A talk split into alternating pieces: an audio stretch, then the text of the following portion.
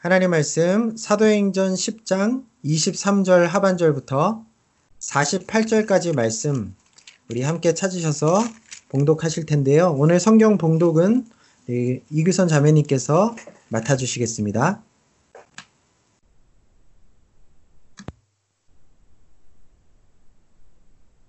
이튿날 일어나 그들과 함께 갈새 요파에서 온 어떤 형제들도 함께 가니라.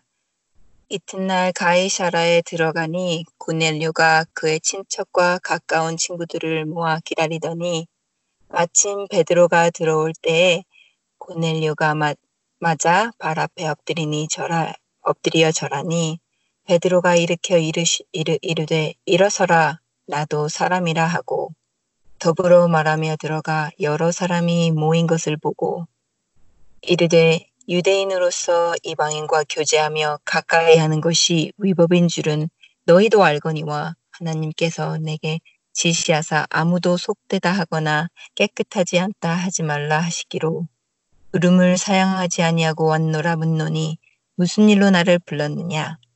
고넬료가 이르되 내가 나흘 전 이맘때까지 내 집에서 제9시 기도를 하는데 갑자기 한 사람이 빛난 옷을 입고 내 앞에 서서 말하되 고넬료야 하나님이 내 기도를 들으시고 내 구제를 기억하셨으니 사람을 요파에 보내어 베드로라 하는 시몬을 청하라.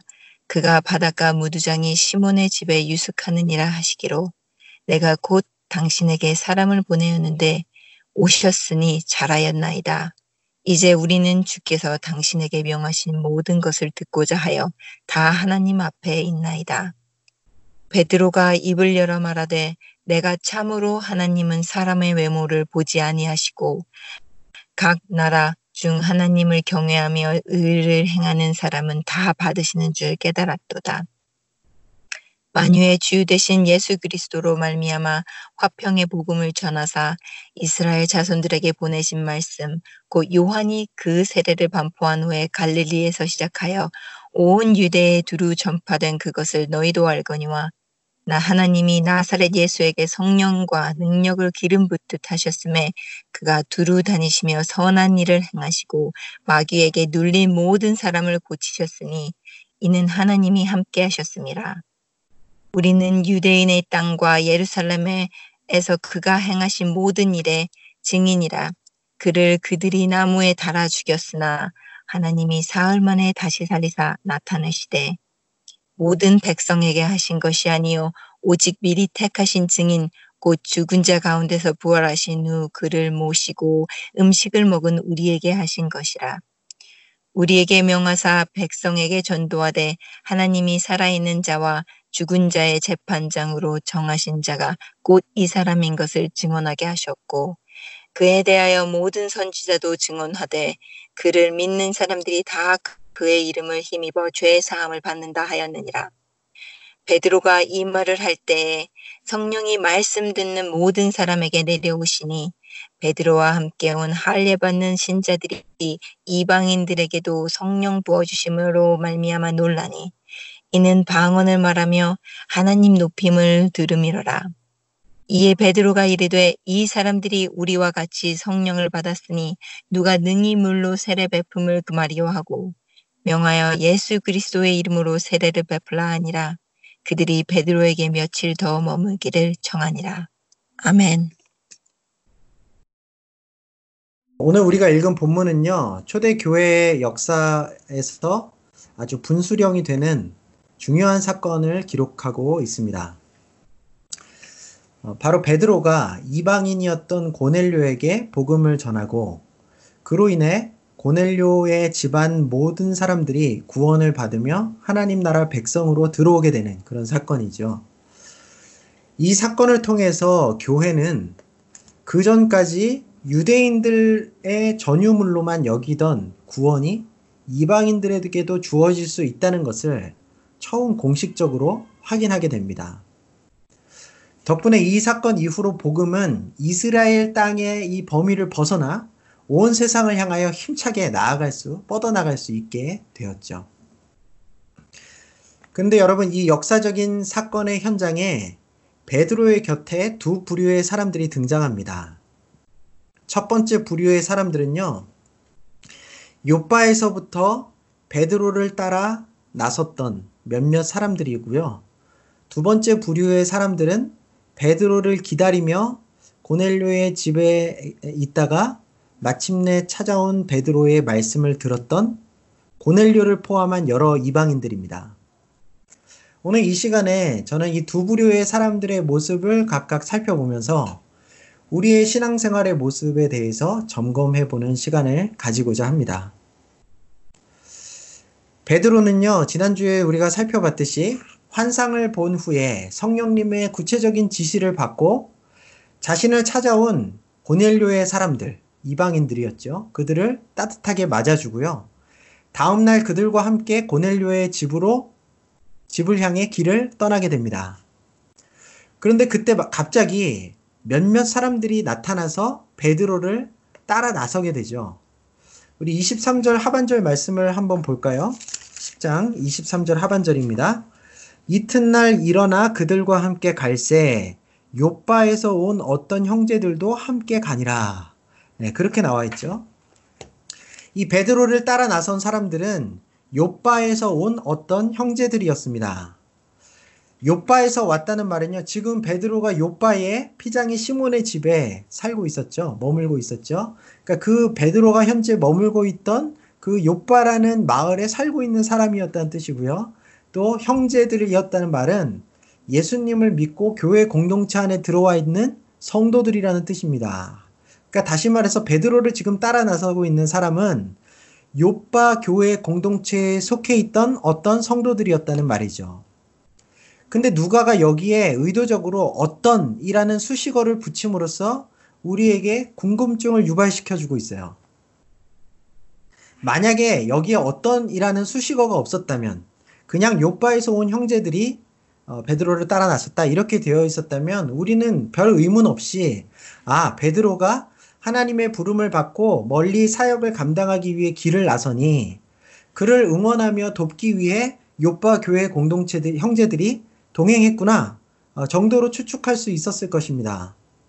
하지만 여기 사용된 어떤 형제들이다 이러한 단어는요, 왠지 이들이 뭔가 심상치 않은 의도로 베드로를 따라 나선 것은 아닐까 하는 그런 의문점을, 또 찜찜한 느낌을 우리에게 주죠. 여러분, 현재 베드로가 머물고 있는 요파에서부터 고넬료의 집이 있는 가이사랴까지는요 꽤 먼 거리였습니다. 만약 이른 아침에 출발한다면 밤 늦게서야 겨우 도착할 수 있을 정도의 거리였습니다. 그러니까 실제로 베드로는 고넬료가 보낸 사람들과 중간에 하룻밤을 머물고 1박 2일에 걸쳐 가이사랴에 도착하게 되거든요. 그처럼 오는 길 가는 길에만 거의 2, 3일 정도는 충분히 걸리는 그러한 먼 여정이었어요. 또 이 여정이 오래전부터 미리 계획된 것이었다면 모르겠는데 그렇지 않고 그 전날 베드로를 방문했던 사람들에 의해 갑작스럽게 정해진 일이었기 때문에 특별한 이유가 없다면 쉽게 따라 나설 만한 길이 아니었습니다. 게다가 여러분, 베드로를 따라 나선 그들은요 정작 고넬료에게 집주인이죠, 고넬료에게 정식으로 초대받은 사람들이 아니었습니다. 고넬료는 오직 베드로만을 자신의 집으로 초대했었죠. 그러니 베드로를 따라 나선 이 사람들은 불청객이었습니다. 그렇다면 이들은 왜 초대도 받지 않은 자리에 먼 여정도 마다하지 않고 갑작스럽게 베드로를 따라 나섰던 것일까요? 이들은 어떤 사람들이었고 무슨 목적으로 이렇게 행동하고 있는 걸까요? 여러분, 이들의 정체는 이야기가 한참 진행된 후에 45절에 가면 좀 더 명확하게 밝혀집니다. 우리 함께 45절로 넘어가 볼까요? 사도행전 10장 45절입니다. 베드로와 함께 온 할례받은 신자들이 이방인들에게도 성령 부어주심으로 말미암아 논라니. 그렇게 되어 있죠. 네, 그러니까 베드로를 따라 나섰던 사람들은요, 먼저 할례받은 신자들, 즉 유대인 성도들이었다는 말입니다. 특히 그들이 이방인들에게 성령을 부어주심을 보고 놀랐다라는 기록으로 미루어 짐작해 본다면 그들은 이방인들은 절대 구원받을 수 없어, 하나님의 백성이 될 수도 없어 이렇게 확고하게 생각하던 강경한 유대인들이었다는 사실을 우리가 알 수 있습니다. 아주 전형적인 그 당시 전통적인 그 율법의 지침을 따르며 그런 배타적인 구원관을 가지고 있던 유대인들이었던 것이죠. 따라서 이들이 베드로를 따라 나선 이유는 아마도 율법이 당시 금하고 있던 이방인과의 교제의 자리로 나아가려는 베드로를 따라다니며 감시하기 위해서였을 가능성이 매우 높습니다. 여러분, 구약의 율법에 보면요, 율법의 계명을 어긴 자에게 형벌을 주려면 최소한 2~3명의 증인은 있어야 한다는 조항들이 있습니다. 이것은요, 누군가 억울하게 누명을 쓰거나 혹은 모함을 당해서 형벌을 받게 될 위험을 막기 위해 하나님께서 마련하신 조항이었죠. 그래서 열심 있는 유대인들은요, 어떻게 살았냐 하면 늘 이웃들을 감시하면서 사는 거예요. 혹시라도 내 주변에 누군가가 부정한 행동을 하고 있지는 않은지, 또 누군가 율법에 기록되어 있는 음식법, 정결법, 제사법 이런 것들을 잘 지키면서 살아가고 있는지 늘 감시하는 겁니다. 율법이 금한 죄를 짓지 않은지 늘 깨어서 눈에 불을 켜고 상대방을 지켜보며 살았단 말이에요. 왜냐하면 그래야 어떠한 율법이 어겨지는 잘못된 일이 일어났을 때 율법의 기준에 맞게 그들을 처벌하고 그렇게 해서 그 문제를 바로잡을 수 있다고 생각했기 때문입니다. 요파의 어떤 형제들이 베드로를 따라 나선 이유도 바로 이와 비슷하다고 생각하시면 좋을 것 같아요. 당시 율법의 지침은 이방인들과 완전히 관계를 단절시켜야 한다는 것은 아니었습니다. 이방인들과 가볍게 대화를 나누는 정도는 허용했어요. 그리고 그렇지만 그 이상으로 이방인들과 깊이 친밀해지는 것, 그들과 식탁 교제를 나누거나 또 스스럼 없이 신체를 접촉하면서 아주 가깝게 지내는 것은 금하고 있었습니다. 그러니 이방인의 초대에 응한 베드로가 혹시라도 이러한 유대의 율법의 지침을 어기는 행위를 하지는 않을까 감시하고 실제로 그 지침을 어기게 된다면 그에게 합당한 처벌을 내릴 수 있도록 증인의 역할을 할 사람이 있어야 하겠다라는 사명감에서 이 요파 공동체 내에 있었던 강경한 유대인들이 베드로를 따라 나섰던 것이에요. 개역 한글 성경은요, 지금 우리가 가지고 있는 성경 개역 개정인데요, 이 개역 개정판으로 되기 전에, 바로 전에 우리가 가지고 있던 개역 한글 성경, 거기에 보면 제가 말씀드리는 이러한 해석을 100% 확신하고 23절에 이 어떤 형제들이 따라갔다 이러한 표현을요, 아예 어떤 형제들이 아니고 두어 형제다라고 번역했습니다. 원문에는 어떤 형제라고 나와 있거든요. 근데 이것을 두세 형제가 따라갔다 이렇게 번역을 해 놓았다는 거예요. 바로 구약에 명시된 이 두세 사람이라고 하는 증인, 처벌할 수 있는 최소의 증인 요건을 떠올릴 수 있도록 말이죠. 그러니 여러분 생각해 보십시오. 이런 감시자들과 동행하는 베드로의 마음이 얼마나 무거웠겠습니까? 하나님의 말씀에 순종해서 그 자신도 어렵게 자기의 선입견을 깨뜨리고 이방인의 초청에 응한 것인데, 이제는 자칫 잘못하면 감시자들에 의해서 유대법에 따라 고발당하고 심지어 형벌을 받게 될지도 모르는 그러한 위험한 상황에 처하게 되었다는 말입니다. 고넬료가 보낸 이방인들과 함께 길을 걸어가면서 그들과 대화를 나누고 시간을 함께 보내면서 베드로는 자신을 따라오면서 살펴보고 있는 유대인들에게 얼마나 눈치가 보이고 그래서 일거수일투족이 어려웠겠냐는 말이에요. 28절에 보면요, 베드로가 고넬료의 집에 도착하자마자 이렇게 말합니다. 유대인으로서 이방인과 교제하며 가까이 하는 것이 위법인 줄을 너희도 알거니와 하나님께서 내게 지시하사 아무도 속되다 하거나 깨끗하지 않다 하지 말라 하시기로 부름을 사양하지 아니하고 왔노라. 문노니 무슨 일로 나를 불렀느냐? 여러분 좀 이상하지 않습니까? 이 말이요, 이 베드로의 말이 제게는 약간 변명처럼 들려집니다. 그냥 무슨 일로 나를 불렀냐고 간단하게 묻고 그렇게 인사하며 대화를 시작하면 될 텐데, 왜 이렇게 사전에 장황하게 자신이 온 이유를 설명했어야만 했을까요? 정작 자신을 초청한 고넬류와 모든 이방인들은 베드로의 방문을 전적으로 환영하는 마음으로 기다리고 있었을 텐데도 말입니다. 굳이 초대에 응해서 방문했는데 처음부터 호스트의 면전에 만나자마자 이렇게 너희와 만나고 교제하는 일은 우리 법으로는 위법한 일이다 라고 말하는 것이 얼마나 어색하고 불편합니까? 그럼에도 불구하고 베드로는요, 아마도 자신을 따라온 강경한 유대인들을 의식해서 이렇게 장황하고 어색하게 첫 인사를 나눌 수밖에 없었다고 저는 생각이 들어요. 사랑하는 형제자매 여러분, 우리가 신앙생활을 해나갈 때 또 무언가 하나님께서 지시하시는 일에 순종하려고 애쓰며 따라가고 있을 때 우리에게도 지금 이 베드로가 처한 상황처럼 매우 부담스럽고 눈치가 보이고 불편한 상황들이 벌어질 수도 있습니다. 주님의 뜻을 따라 살려고 할 때 곁에서 눈치를 주는 사람이나 감시하는 사람, 또 반대하는 사람들이 있을 수 있다는 말이에요. 믿지 않는 가족들의 따가운 눈총이나 직접적인 반대의 표현들이 주어질 수도 있겠죠. 또 성경의 가치관과는 다른 세상적인 가치관을 가진 친구들이나 또 그러한 생각을 강하게 가진 직장 동료들로부터 냉소적인 반응을 얻게 되고 따돌림을 받게 되는 경우도 있을 수 있습니다. 저는요, 다행인지 어쨌든 믿지 않는 가족들이나 친척들은 없었어요. 그래서 집안에서 신앙생활을 하는데 어려움은 느끼지 못했습니다.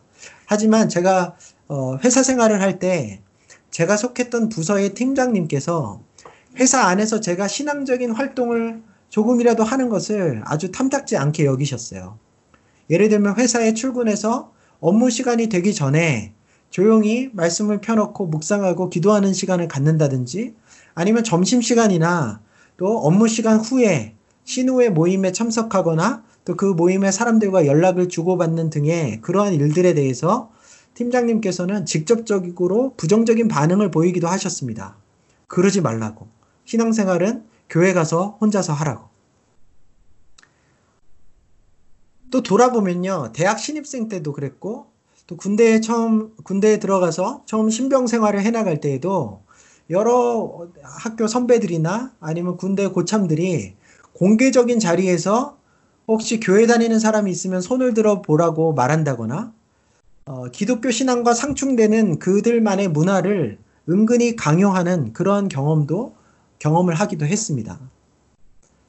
저는 그래도요, 어려서부터 신앙생활을 잘 받아왔기 때문에 그런 일종의 압력들이죠. 이 압력들을 버텨내면서 제 신앙을 드러냈어요. 자신있게 그냥 드러냈습니다. 그리고 신앙의 양심에 따라서 행동하려고 나름 노력했습니다. 그러다 보니 주변 사람들에게, 아, 저 사람은 그리스도인이구나, 교회 다니는 사람이구나, 예수장이구나, 이렇게 주목받으면서 지내야 하는 경우가 많았습니다. 특히 믿지 않는 사람들이 제 삶을 지켜보면서 과연 그래 얼마나 믿음이 독실한지 한번 두고 보자 라거나, 혹시라도 비판할 거리가 없는지 찾아보려고 한다는 느낌을 받은 경우도 자주 있었어요. 여러분, 왜 신앙생활에 이렇게 불편하고 부담스러운 상황이 찾아오게 되는 것일까요? 그 이유는요, 우리가 섬기는 하나님께서 빛이시기 때문입니다. 빛은요, 어둠을 몰아내는 특성을 가지고 있죠. 그렇기 때문에 우리가 빛 대신 하나님의 인도하심을 따라 살아가려고 하다 보면 우리를 통해 우리가 가만히 있어도 우리 주변에 있는 어두움들이 드러나고, 또 그 어두움의 세력과 충돌하는 일이 불가피해지는 거예요. 우리가 늘 깨어서 주님께서 이끄시는 대로 따라가다 보면 우리 주변에 하나님 없이 자신의 기준과 욕심대로 살아가는 사람들의 마음을 불편하게 할 수 있고요. 또 그러다 보면 그들로부터 경계의 대상이 되거나 또 여러 가지 압력과 반대를 받을 수 있게 된다는 말입니다. 여러분, 요한복음 3장 19절에서 20절에 보면 예수님께서도 이 문제를 분명히 언급하시는데요, 이렇게 나옵니다. 그 정죄는 이것이니 곧 빛이 세상에 왔으되 사람들이 자기 행위가 악함으로 빛보다 어두움을 더 사랑한 것이니라. 악을 행하는 자마다 빛을 미워하여 빛으로 오지 아니하나니 이는 그 행위가 드러날까 하며. 여러분, 예수님께서 빛으로 이 세상에 오셨을 때 세상은 어두움 가운데 있었기 때문에 자신의 그 어두움이 드러나지 않게끔 하기 위해, 보호하기 위해 자신을 지으신 창조주 하나님을 거부해버리죠. 빛으로 오신 예수님을 핍박하고 십자가에 죽임으로써 어두움 가운데 세워진, 세상의 방법으로 세워진 자신들의 아성을 끝까지 지켜내려 한 것입니다. 예수님을 핍박하고 죽인 세력들은요, 거기에서 끝나지 않고 주님의 뜻대로, 예수님의 명령대로 살아가려고 하는 예수님의 제자들도 똑같이 핍박하고 죽이려고 애썼어요. 여러분, 우리가 사는 세상도요, 크게 달라지지 않았습니다. 여전히 세상은 어둠 가운데 있습니다. 아니, 어쩌면 예수님께서 계시는 그때보다 점점 더 어두워져 가고 있는 것 같기도 합니다. 이제 세상은요, 지금의 세상, 오늘날의 세상은 절대적이고 배타적인 기독교의 진리를 고수하는 것만으로도 그리스도인들을 손가락질하고 또 거기에 증오하고 비난하죠. 혼자서만 조용히 믿을 것이지 전도하며 신앙을 강요하지 말라고 압박합니다. 신앙의 양심을 따라 정직하게 행동하고 말하면 왕따가 되기도 쉬운 그러한 세상이 되었어요. 조금이라도 책 잡히면 아예 신앙생활 자체가 가로막히거나 위태로워지는 상황에 처하게 되는 그러한 분들도 많고요. 그래서 하나님의 말씀에 순종하라는 결심이 쉽게 무너지게 될 수도 있는 그러한 시대입니다. 여러분, 우리가 그런 부담스럽고 어려운 상황에 만약에 처하게 된다면 어떻게 해야 할까요? 당연한 말일 수 있지만 그래도 포기하지 말고 믿음을 지키면서 하나님의 이끄심에 순종하며 따라갈 수 있어야 해요. 베드로는요, 강경한 유대인들이 자신을 감시하기 위해 따라 나선 것을 알면서도, 그래서 자신에게 혹시라도 주어질 수 있는 위험의 크기가 얼마나 크진지를 알면서, 인식하면서도 결코 고넬료의 집에 방문하기로 한 자신의 결심을 번복하지 않았습니다. 어렵고 불편했지만 그 모든 부담감들을 감내하면서 고넬료의 집까지 도착했죠.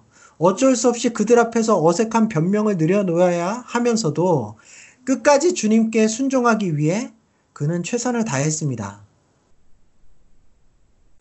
그때 하나님께서 이 하나님의 사람들을 통해 이 베드로가 가고 있는 이 모든 길이 분명히 하나님 뜻 가운데 이루어져 가고 있다는 사실을 확인시켜 주십니다. 오늘 30절에서 33절을 보니까요, 고넬료를 통해서 하나님께서 그러한 확신을 주시는데요. 고넬료는 베드로와 그의 감시자들 앞에서 이방인인 자신이 베드로를 초청하게 된 이 일련의 모든 과정이 철저하게 하나님의 지시하심에 따라 이루어진 것이었다는 사실을 설명해 줍니다. 이 고넬료의 말이 베드로에게 얼마나 큰 위로가 되었는지 몰라요. 그것이 34절과 35절 베드로의 말에서 잘 드러납니다. 내가 참으로 하나님은 사람의 외모를 보지 아니하시고 각 나라 중 하나님을 경외하며 의를 행하는 사람은 다 받으시는 줄 깨달았도다. 예, 베드로가 담대하게 고백하죠. 옆에서 감시자들이 있든 없든 지금까지는 눈치를 보고 구차한 변명을 내놓았지만 결국 고넬료의 상세한 설명 앞에서 힘을 얻고 담대하게 되어 그가 자신에게 하나님께서 말씀하시고자 하는, 새롭게 가르쳐 주시고자 하는 그 내용에 대해서 분명하게 선언하는 모습을 우리가 볼 수 있습니다. 늘 기도하며 하나님이 기뻐하시는 일을 행하는 그 고넬료, 그러한 하나님의 사람을 만나고 그와 대화를 나누어 보니 걱정하고 움츠러들려고 했던 자신의 신앙의 걸음에 대해 다시 한번 힘을 얻고 확신을 얻게 되고 담대하게 행동할 수 있게 된 것입니다. 사랑하는 여러분, 우리가 여러 어려움과 부담감 속에서도 하나님의 뜻에 온전히 순종하려고 노력하며 살아가면요, 포기하지 않으면 하나님께서는 우리에게 계속해서 확신을 주시고 격려해 주시면서요, 담대하게 그 길을 걸어갈 수 있도록 도와주십니다. 주변의 반대에 부딪히더라도, 또 눈치가 보이고 불편해지더라도, 그래서 나 스스로도 정말 이렇게까지 해야 하는가 고민이 되고 회의가 찾아온다 할지라도 포기하지 않는다면, 그렇게 하나님을 의지하고 순종의 길을 계속 인내하며 걸어가다 보면 그 길을 격려해주고 그 길에 대한 확신을 주는 믿음의 동역자들을 만나게 되고요. 결국은 주님께서 주시는 놀라운 결과물들을 얻는 데까지 이르게 된다는 말입니다. 그러니 여러분, 신앙생활 하시면서 절대로 외로워하시거나 마음 약해지지 마시기를 바랍니다. 성경에도 보면요, 주변에 아무 사람도 없고 혼자 신앙생활 하느라 부담스럽고 힘겨워했던 사람들의 이야기가 많이 나옵니다. 여러분, 구약의 가장 위대한 선지자 엘리야가 있는데요, 그 사람도 그랬어요. 그는 홀로 이방인을 섬기는 선지자들 850명과 맞붙어서 싸웠고요. 그 치열한 싸움에서 승리하고 나서도 여전히 변화되지 않는 악한 그 권력자 왕비 이세벨에게 쫓겨 도망가야 했습니다. 그가 신앙생활을 계속하고 하나님의 명령을 따르기가 얼마나 어렵고 힘들었겠습니까?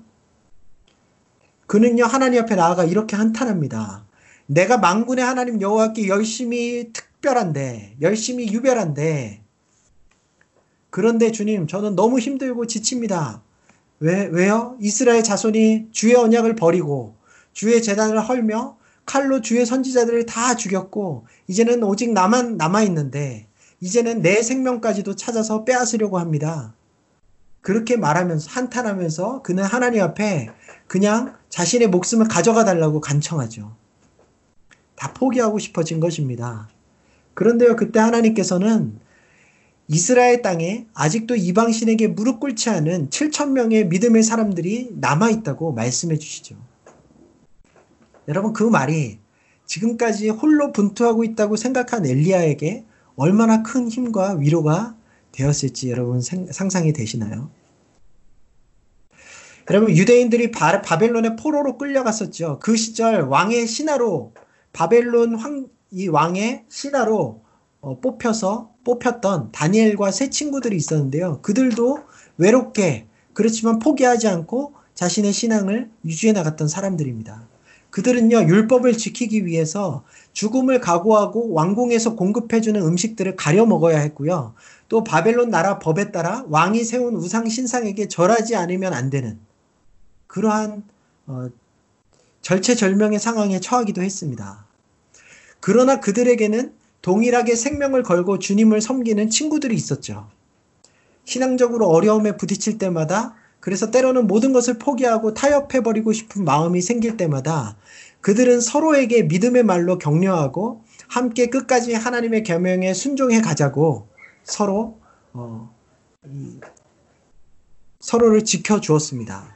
결국 그들은 하나님께서 보여주시는 놀라운 보호의 기적들을 뜨거운 용광로 불 속에서나 사자굴 속에서 어떤 해도 입지 않는 그러한 놀라운 기적들을 함께 경험하게 되죠.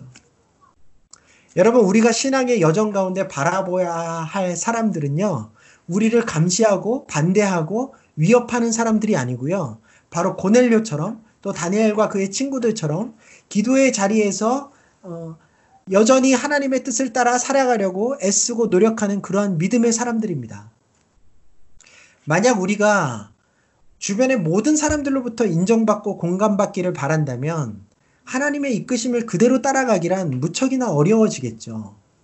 하지만 신앙을 지키는 것이 부담스러워질 때, 하나님의 말씀과 인도함을 하심을 따르는데 반대와 압력이 주어질 때, 우리가 하나님의 섬세한 이끄심을 받고 그 이끄심에 순종하는 사람들을 바라보고 그들과 교제한다면 우리는 다시금 그들로부터 격려를 받고 더 견고한 신앙의 자리로 담대하게 나아갈 수 있게 될 것입니다. 여러분 주변을 한번 돌아보시고 그러한 믿음의 사람들이 여러분 옆에 얼마나 있는지 생각해 보시기를 바랍니다. 그 사람이 얼마나 신앙의 연수가 오래되었는지, 또 교회 안에서 얼마나 영향력을 가지고 있는 사람인지는 중요하지 않습니다. 그저 그가 정말 진실한 신앙을 가지고 늘 기도하며 하나님께 순종하려고 노력하는 사람인가, 그 사실만 있으면 충분합니다. 초대교회에서 가장 큰 영향력과 권위를 가지고 있었던 사람이 사도 베드로예요. 그런데 그러한 위대한 믿음의 인물이 교회 공동체로부터 지금까지 전혀 한 번도 받아들여지지 못했고, 그러한 일개의 이방인 고넬료를 통해서 자신을 향한 하나님의 말씀의 의미를 더 분명히 깨닫고 확신하게 되었다는 점을 기억하시기를 바랍니다. 만약 여러분들이 끝까지 신앙의 길을 굳게 걸어가시고자 원하신다면 여러분의 주변에서 그러한 신실하고 진실된 신앙인들을 찾아 그들과 가까이 하는 노력이 매우 중요해요. 어려울 때마다 신앙의 회의가 찾아오고 부담스러운 상황이 벌어질 때마다 그러한 하나님의 사람들과 교제하며 함께 하나님의 뜻을 확인해 갈 수 있다는 것이 신앙생활에 있어서 하나님께서 우리에게 주시는 참으로 큰 선물이 아닐 수 없습니다. 여러분, 교회 안에 있다고 해서 그러한 관계들이 자동적으로 생겨나는 것은 아니죠. 노력하셔야 합니다. 형제 자매들과 말씀을 나누는 자리에도 많이 참석하시고요. 또 함께 신앙의 교제를 나누는 일에도 시간을 내셔야 합니다. 또 교회 밖에서도 그런 좋은 믿음의 동역자들을 만날 수 있죠. 직장에서, 학교에서, 다른 여러 곳에서 하나님께서는 우리를 위해 믿음의 사람들을 다 예비해 두시고 계십니다. 여러분, 저는 드림의 교회 형제자매 여러분들에게 그러한 복된 만남들이 많이 주어질 수 있기를 바랍니다. 저도요, 목회자고 또 담임 목회를 하고 있지만 늘 두려움이 생긴다거나 또 확신이 들지 않는 상황 가운데 처하게 될 때 믿음의 사람들을 찾아서 그들과 함께 대화하고 교제해요. 물론 하나님 앞에 나아가서 기도하죠. 그럼에도 불구하고 여전히 위축되고 확신이 서지 않을 때 제게도 함께 그것들을 고민하며 하나님의 뜻을 고민해주고 또 조언해줄 수 있는 그러한 믿음의 좋은 사람들이 많이 있습니다. 여러분들 찾아보세요. 그들과 더 가까이 교제하실 수 있었으면 좋겠습니다. 제가 한 가지만 더 말씀드리고 오늘 말씀을 마무리하도록 하겠는데요. 그것은 베드로와 고넬료를 포함한 여러 이방인들, 이 두 그룹 간의 관계입니다. 오늘 본문 25절을 보면요. 베드로가 고넬료의 집에 도착했을 때 기다리던 고넬료가 베드로에게 나와 환영하며 그의 발 앞에 엎드려 절하는 장면이 기록되어 있습니다. 그때 베드로가 어떻게 반응하죠? 26절에 보니까 베드로는 그를 일으켜 세우면서 일어서라, 나도 사람이라 하고 말하죠. 고넬료는 자신이 경외하는 하나님께서 초청하라고 지시하신 사람이기에 그렇게 초청한 초대되어 온 베드로에게 어떤 신적인 권위를 부여하고 마치 하나님을 대하듯 그를 대할 수 있었을 거라고 생각이 듭니다.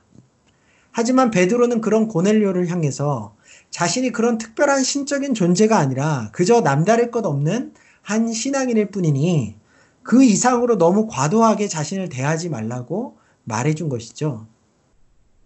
여러분, 신앙 공동체 안에서 누군가를 필요 이상으로 과하게 존경하거나 누군가에게 어떤 특별한 신적인 권위를 부여하는 그러한 모습들은 잘못된 모습입니다. 하나님께 쓰임받고 있는 사역자들도 다른 성도들처럼 다 똑같은 사람이죠. 그런데 그저 하나님의 손에 붙들려서 하나님 나라를 위해 어떤 맡겨진 특정한 역할들을 감당하고 있을 뿐입니다.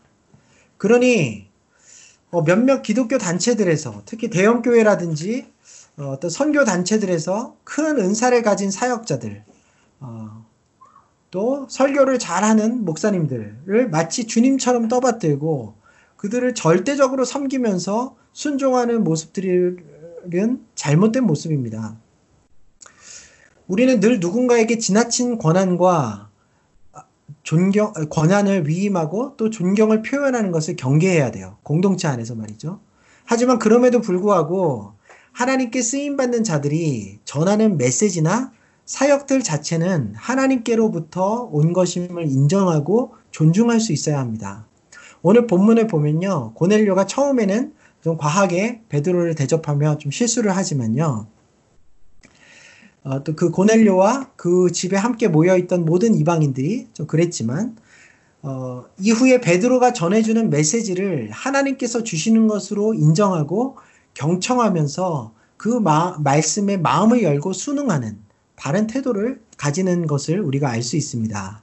그들이 이렇게 반응했다라고 오늘 본문에 명시되어 있지는 않지만 베드로가 말씀을 다 전하고 그들의 반응과 믿음의 고백이 나타나기도 전에 이미 성령님께서 그들 가운데 충만하게 부어지셨다라는 사실이 그 점을 우리에게 뒷받침해 준다고 할 수 있어요. 여러분, 한 신앙 공동체 안에는요, 이렇듯 일종의 긴장감이 있습니다. 하나님께서 세우신 사역자들이나 리더들, 직분자들을 너무 과도하게 높이지 않고 다른 성도들과 똑같은 한 사람의 신앙인으로 대하면서도 동시에 그들이 전하는 메시지나 그들이 감당하는 사역이 하나님께로부터 왔음을 인정하고 그들의 가르침과 섬김에 대한 하나님의 권위를 인정해야 하는 그러한 긴장입니다.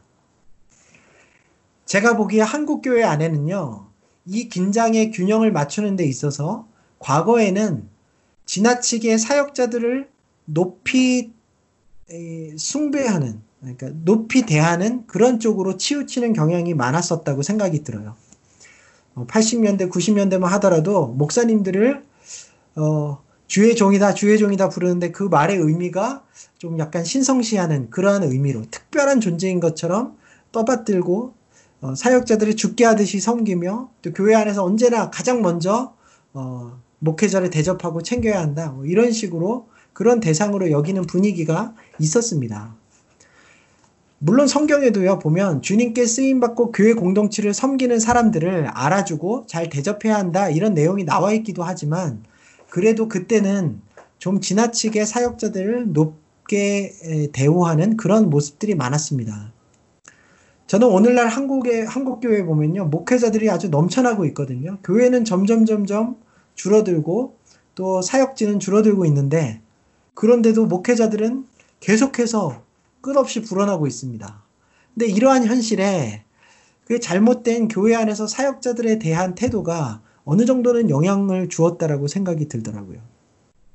근데 여러분, 시간이 갈수록 점점 이제 미디어도 발달하고 성도님들의 수준도 높아지셔서 교회 사역자들의 잘못된 모습들을 이제 낱낱이 알게 되고 또 그것이 세상 가운데 고발되는 경우도 많다 보니 이제는 정말 사역자도 다 똑같은 한 사람일 뿐이다 라는 생각이 교회 안에 넓게 자리 잡게 된 것 같아요.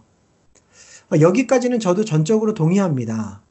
그런데 문제는요, 사역자들을 전혀 특별하지 않게 생각하는 그러한 분위기 속에서 한 걸음 더 나아가 그들을 통해 하나님께서 행하시는 일들이나 그들을 통해 주시는 하나님의 메시지들조차 하찮게 여기고 쉽게 무시하고 그저 다른 여러 성도들의 의견 중에 하나 정도로 치부하는 분위기들이 나타나고 있는 것 같다는 점입니다. 여러분, 하나님께서 세우신 사역자들이 아무리 똑같은 사람이고 그래서 실수도 있고 허물도 있다 하더라도요, 하나님께서 그들을 사용하신다면 그들의 인간됨이 완전해서가 아니라 하나님께서 그들을 사용하시기로 정하셨기 때문에 그들의 메시지와 사역은 존중하고 인정할 수 있어야 합니다. 여러분, 세상에 온전한 사람은 없습니다. 목사님들도요, 다 온전하지 못해요. 저도 여전히 부족하고 연약함이 많이 있습니다. 하지만 하나님께서는요, 그렇게 부족하고 연약한 사람들을 택하셔서 당신의 도구를 삼으시고 하나님의 선하시고 온전하신 뜻을 그를 통해 가르쳐 주시며 전달해 주시는 거예요. 허물 많은 사람을 통해 하나님께서는 하나님의 나라를 위한 일들을 해나가십니다. 그것은요, 꼭 목회자들만의 이야기가 아니고요, 저와 여러분들 모두, 우리 모든 성도들의 삶 속에서 동일하게 적용할 수 있는 그러한 내용입니다. 하나님께서는 부족한 저와 여러분들 모두를 한 사람 한 사람에게 사명을 주시고 또 메시지를 주시면서 하나님 나라를 세워나가게 하시죠. 그러므로 우리는 그리스도인들 한 사람 한 사람이 여전히 한계를 지니고 있는 피조물이라는 사실을 고백하면서도 동시에 그중 누군가를 통해 또 우리 모두를 통해 하나님께서 어떤 부분 말씀하시고 일하실 수 있다는 사실을 기억하며 인정할 수 있어야 하겠습니다. 특히 여러분들 예배 시간에 어떤 설교를 들으시거나 또 여러분이 신앙의 교제하는 자리에서 신앙적인 조언들을 듣게 되실 때, 또 여러 모양으로 신앙과 관련된 활동과 섬김의 일들을 감당해 가실 때요, 하나님께서 세워주신 직분이나 또 권한에 있는 사람들의 말과 행동을 존중하실 수 있기를 바라요. 물론 목사라고 해서 또 리더들이라고 해서 직분자들이라고 해서 늘 하나님의 뜻을 올바르게 전하고 늘 바른 지침만 준다는 것은 아닙니다. 쉽게 말해서 같은 어떤 문제나 상황을 놓고도 여러 목회자들의 견해와 조언이 다르다는 그런 사실을 우리가 쉽게 알 수 있죠. 그 점만 보아도 우리는 알 수 있습니다. 하지만 그럼에도 불구하고 많은 경우 하나님께서는요, 하나님께서 세우신 사람들에게 성령의 감동을 주심으로 꼭 필요한 메시지들을 듣게 하시는 때가 있어요. 그래서 특별한 이유가 없다면 공동체가 예배로 모일 때 또 여러 모임으로 모인 자리에서 오늘 본문 33절에 나오는 베드로를 향한 고넬류의 고백이 필요한 것입니다. 33절 볼까요? 이제 우리는 주께서 당신에게 명하신 모든 것을 듣고자 하여 다 하나님 앞에 있나이다. 여러분들, 오늘 예배의 자리에 임하시면서 부족한 사람이지만 이 목사를 통해서 준비한 메시지를 가지고 하나님께서 여러분들 한 사람 한 사람에게 명하신 것들이 있다면 내가 그것을 잘 들어야겠다라는 마음을 가지고 그런 마음 자세로 이 예배에 참석하셨나요? 저를 특별히 여기고 매사에 극진하게 대접해 달라는 말씀을 드리는 것이 아닙니다. 오해하지 마시기를 바랍니다. 저는요, 여러분, 날마다 말씀을 준비할 때 두렵고 떨리는 마음으로 준비하고 있습니다. 제가 전하는 설교의 내용에 따라 우리 공동체 안에 하나님께서 보내주신 이 수많은 하나님의 자녀들이 하나님의 뜻을 바로 알 수도 있고 또 잘못 오해해서 잘못된 방향으로 나아갈 수도 있기 때문이죠. 그래서 저는요, 늘 주님 앞에, 주님, 오늘도 제게 주신 이 본문 가운데 어떤 메시지를 전해야 될지 알려주십시오 하고 안타까운 마음으로 기도하고 그렇게 간절히 하나님의 뜻을 물으며 준비를 하는 거예요. 그리고 그때마다 주어지는 어떤 감동을 따라서 여러분들에게 말씀을 전해드리고 있는 겁니다. 만약 그것이 정말 하나님께서 주신 감동이고 저를 통해 우리 공동체에 속한 형제 자매님들께 주시는 메시지라면 여러분들이 마음을 열고 말씀을 경청하실 때 하나님께서 그 시간에 하나님의 뜻과 마음을 여러분들에게 깨닫게 해주실 줄을 믿습니다. 고넬료와 그의 집에 모인 모든 이방인들은요, 난생 처음 만나는 사람이지만 베드로라는 그 인물이 하나님께서 보내주신, 하나님께서 초청하라 하신 사람이기에 그를 통해 전해지는 메시지 속에서 하나님께서 주실 말씀을 듣겠다고 사모하고 수용하는 자세로 그의 설교에 경청했어요. 그 결과는요, 참으로 놀라웠죠.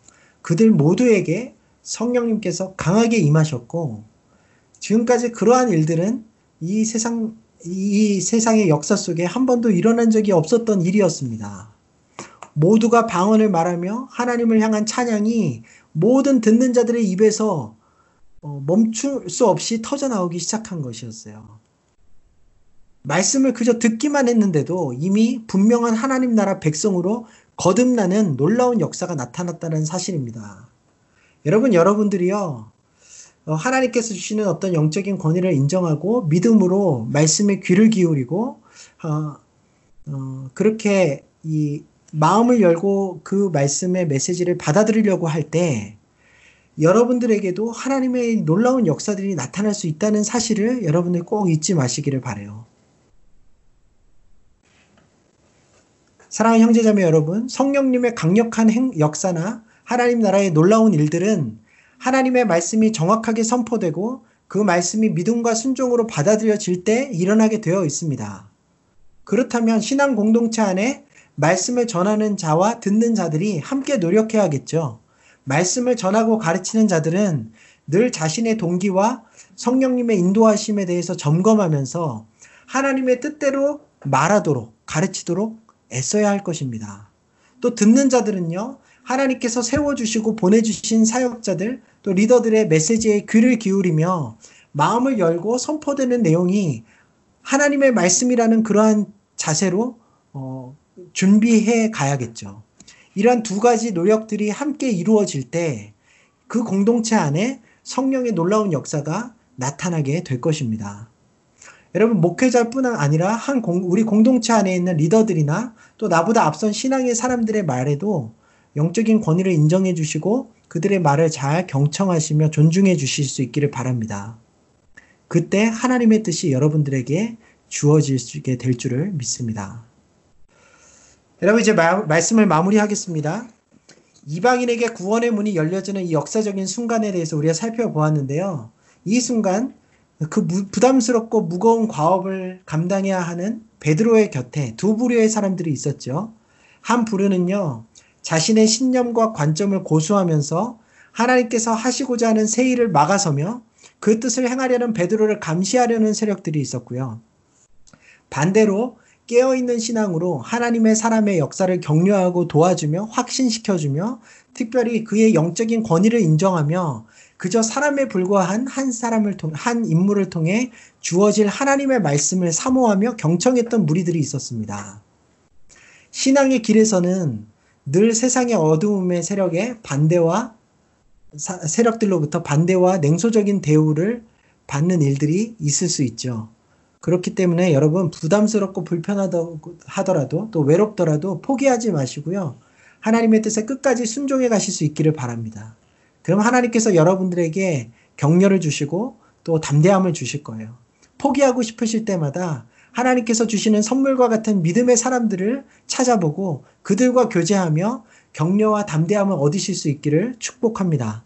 하지만 우리 역시 깨어있지 못하다면 하나님의 뜻을 따르고자 하는 어떤 한 깨어있는 신앙인에게 도리어 부담과 눈치를 주는 자리에 설 수 있다는 사실도 기억하시고 그 늘 부단히 여러분 스스로를 돌아보시고요.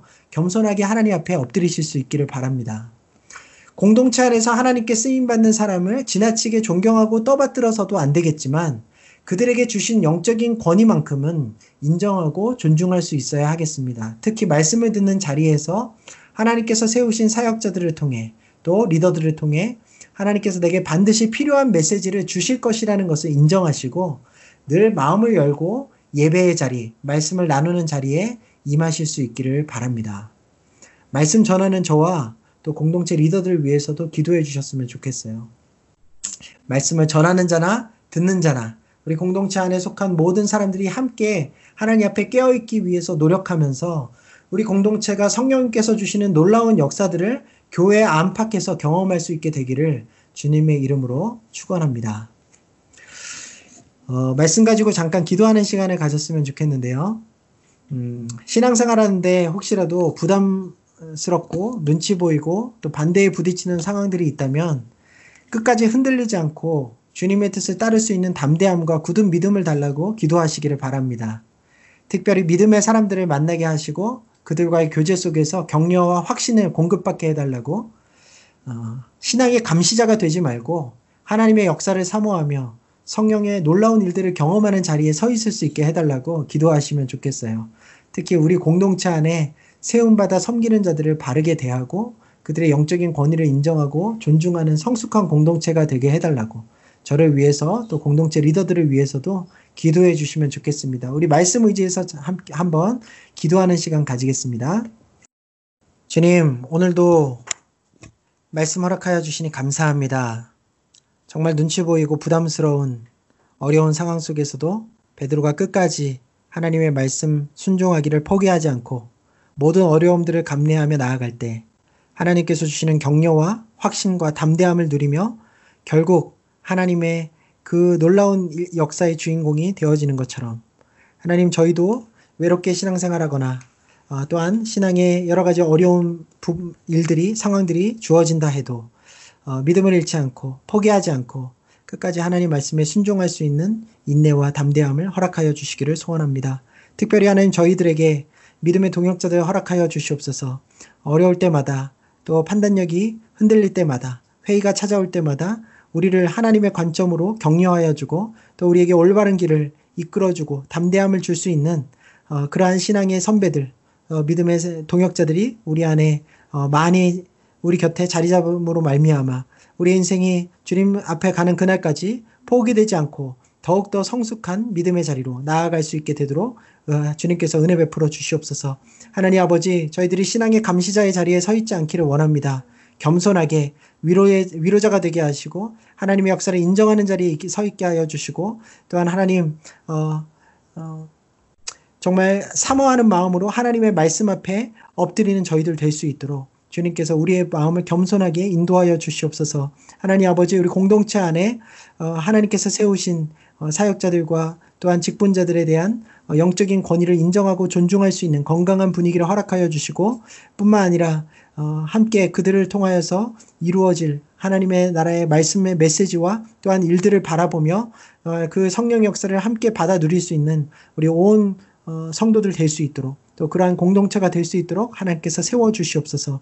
하나님 아버지, 선자들을 주님께서 붙잡아 주셔서 늘 주님 앞에서 스스로를 돌아보게 하여 주시고, 하나님으로부터 온 것들로 더욱더 순전하게 자신을 세워가 나갈 수 있도록 하나님께서 힘 주시기를 원합니다. 분별력 주시기를 원합니다. 늘 만나주시고 아버지, 사역들을 준비할 때마다 주님께서 주시는 감격 가운데 준비해 나가도록 주님께서 만나주시옵소서. 하나님 아버지, 오늘도 주신 말씀 가지고 한 주를 살아가야 합니다. 하나님 이 말씀 따라서 주님 정말 늘 담대하게 하나님 바라보고 믿음의 걸음을, 믿음의 자리를 지켜나가는 저희 한 주의 삶이 되게 하여 주시고, 또한 하나님의 역사를 기대하며 하나님의 사람들과 교제해 나아가는 저희들의 한 주 삶이 될 수 있도록 인도하여 주시옵소서. 감사드리며 모든 말씀 우리 주 예수 그리스도의 이름으로 기도합니다. 아멘.